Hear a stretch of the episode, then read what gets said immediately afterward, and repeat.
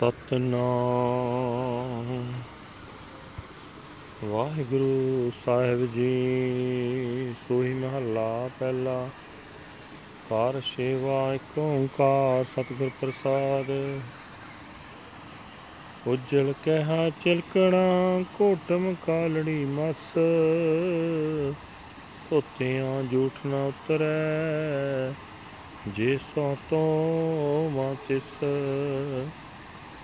ਉਜਲ ਕਹਿਆ ਚਿਲਕਣਾ ਕੋਟਮ ਕਾਲੜੀ ਮਸ। ਧੋਤਿਆਂ ਝੂਠ ਨ ਉਤਰੈ, ਜੇ ਸੋ ਤੋ ਮਾ ਤਿਸ। ਸੱਜਣ ਸਈ ਨਾਲ ਮੈਂ ਚਲਦਿਆਂ ਨਾਲ ਚਲਨ। ਜਿੱਥੈ ਲੇਖਾ ਮੰਗੀਐ, ਤਿੱਥੈ ਖੜੇ ਦਿਸਨ ਰਹਾਉ। ਕੋਠੇ ਮੰਡਪ ਮਾੜੀਆਂ ਪਾਸੋਂ ਚਿਤਵੀ ਆਹਾ। ਢੱਠੀਆਂ ਕੰਮ ਨ ਆਵਣੀ ਵਿੱਚੋਂ ਸਖਣੀ ਆਹਾ ਬੱਗਾ ਬੱਗੇ ਕੱਪੜੇ ਤੀਰਥ ਮੰਝ ਵਸਨ, ਕੁਟ ਕੁਟ ਜੀਆਂ ਖਾਵਣੇ ਬੱਗੇ ਨਾ ਕਹੀਨ ਸਿਮਲ ਰੁਖ ਸਰੀਰ ਮੈਂ ਮੈਜਨ ਦੇਖ ਪੁਲਨ ਸੇ ਫਲ ਕਮ ਨ ਆਵਨੀ ਤੇ ਗੁਣ ਮੈਂ ਤਨ ਹਨ। ਅੰਦਲੇ ਭਾਰ ਉਠਾਇਆ, ਡੂਗਰ ਵਾਟ ਬਹੁਤ। ਅੱਖੀ ਲੋੜੀ ਨਾ ਲਹਾ ਹਉ ਚੜ ਲੰਗਾ ਕਿਤ। ਚਾਕਰੀਆਂ, ਚੰਗਿਆਈਆਂ, ਅਵਰ ਸਿਆਣਪ ਕਿਤ। ਨਾਨਕ ਨਾਮ ਸੰਭਾਲ ਤੂੰ ਬੱਦਾ ਛੁਟੈ ਜਿਤ। ਵਾਹਿਗੁਰੂ ਜੀ ਕਾ ਖਾਲਸਾ। ਵਾਹਿਗੁਰੂ ਜੀ ਕੀ ਫਤਿਹ। ਇਹ ਹਨ ਅੱਜ ਦੇ ਹੁਕਮਨਾਮੇ ਜੋ ਸ੍ਰੀ ਦਰਬਾਰ ਸਾਹਿਬ ਅੰਮ੍ਰਿਤਸਰ ਤੋਂ ਆਏ। ਸੂਹੀ ਰਾਗ ਦੇ ਵਿੱਚ ਧੰਨ ਧੰਨ ਸ੍ਰੀ ਗੁਰੂ ਨਾਨਕ ਦੇਵ ਜੀ ਪਾਤਸ਼ਾਹ ਪਹਿਲੀ ਪਾਤਸ਼ਾਹ ਦੇ ਉਚਾਰਨ ਹੋਏ। ਘਰ ਛੇਵੇਂ ਵਿੱਚ ਗਾਉਣ ਦਾ ਹੁਕਮ ਹੈ। ਪਰਮਾਤਮਾ ਇੱਕ ਹੈ, ਜਿਸ ਨੂੰ ਸਤਿਗੁਰਾਂ ਦੀ ਕਿਰਪਾ ਦੇ ਨਾਲ ਪ੍ਰਾਪਤ ਕੀਤਾ ਜਾ ਸਕਦਾ ਹੈ। ਗੁਰੂ ਸਾਹਿਬ ਜੀ ਫਰਮਾਨ ਕਰਦੇ ਹੋਏ ਕਹਿੰਦੇ ਹਨ, ਮੈਂ ਕਾਂਸੀ ਦੇ ਭਾਂਡੇ, ਜਿਹਨੂੰ ਕਿ ਕਹਿ ਵੀ ਕਹਿੰਦੇ, ਕਹਿ ਦਾ ਸਾਫ਼ ਤੇ ਲਿਸ਼ਕਵਣਾ ਭਾਂਡਾ ਘਸਾਇਆ ਤਾਂ ਉਸ ਵਿੱਚੋਂ ਮਾੜੀ ਮਾੜੀ ਕਾਲੀ ਸਿਆਹੀ ਲੱਗ ਗਈ।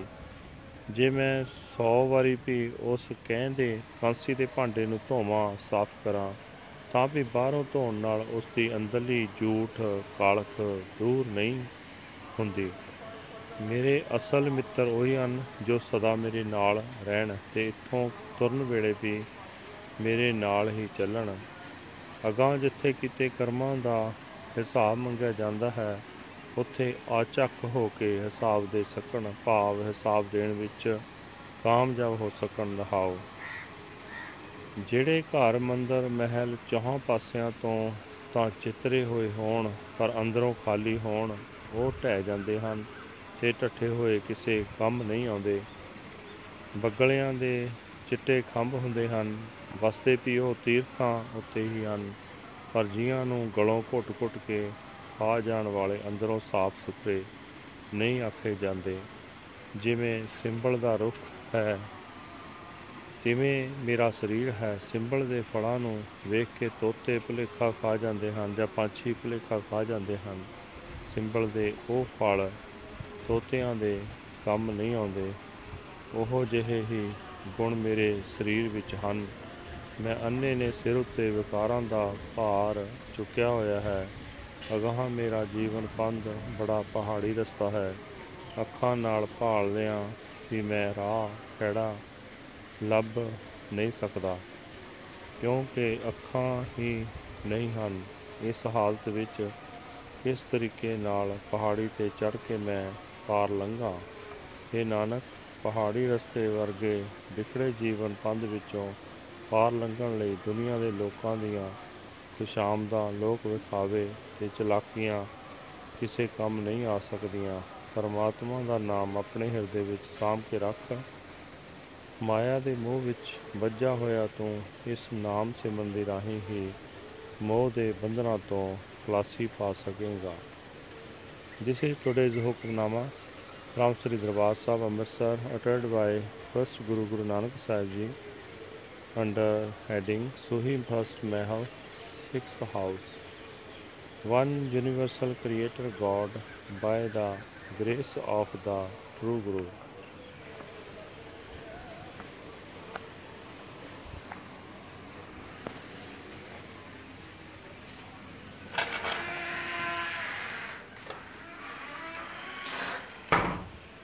Bronze is uh, bright and uh, shiny, but when it is uh, rubbed, its blackness appears. Watching it, its uh, impurity is not uh, removed, even if it is uh, washed a hundred times. They alone are my friends who travel along with me, and in that place where the accounts are called for, they appear standing with me. Pause.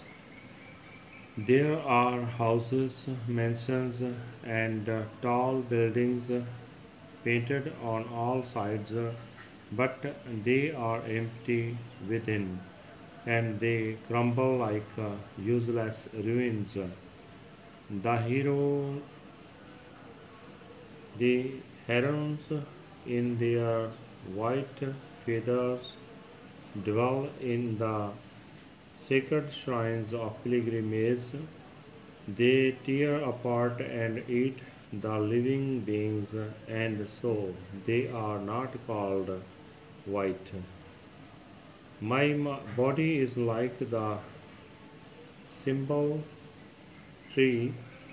Seeing me, other people are fooled.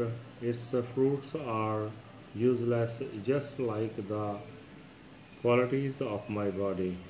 The blind man is carrying such a heavy load, and his journey through the mountains is so long my eyes can see, but I cannot find the way.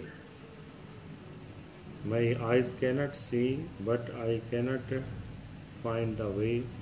How can I climb up and cross over the mountain? What good does it do to serve and be good and be clever? O Nanak, contemplate the name, the name of the Lord, and you shall be released from bondage. Waheguru ji ਕਾ ਖਾਲਸਾ ਵਾਹਿਗੁਰੂ ਜੀ ਕੀ ਫਤਿਹ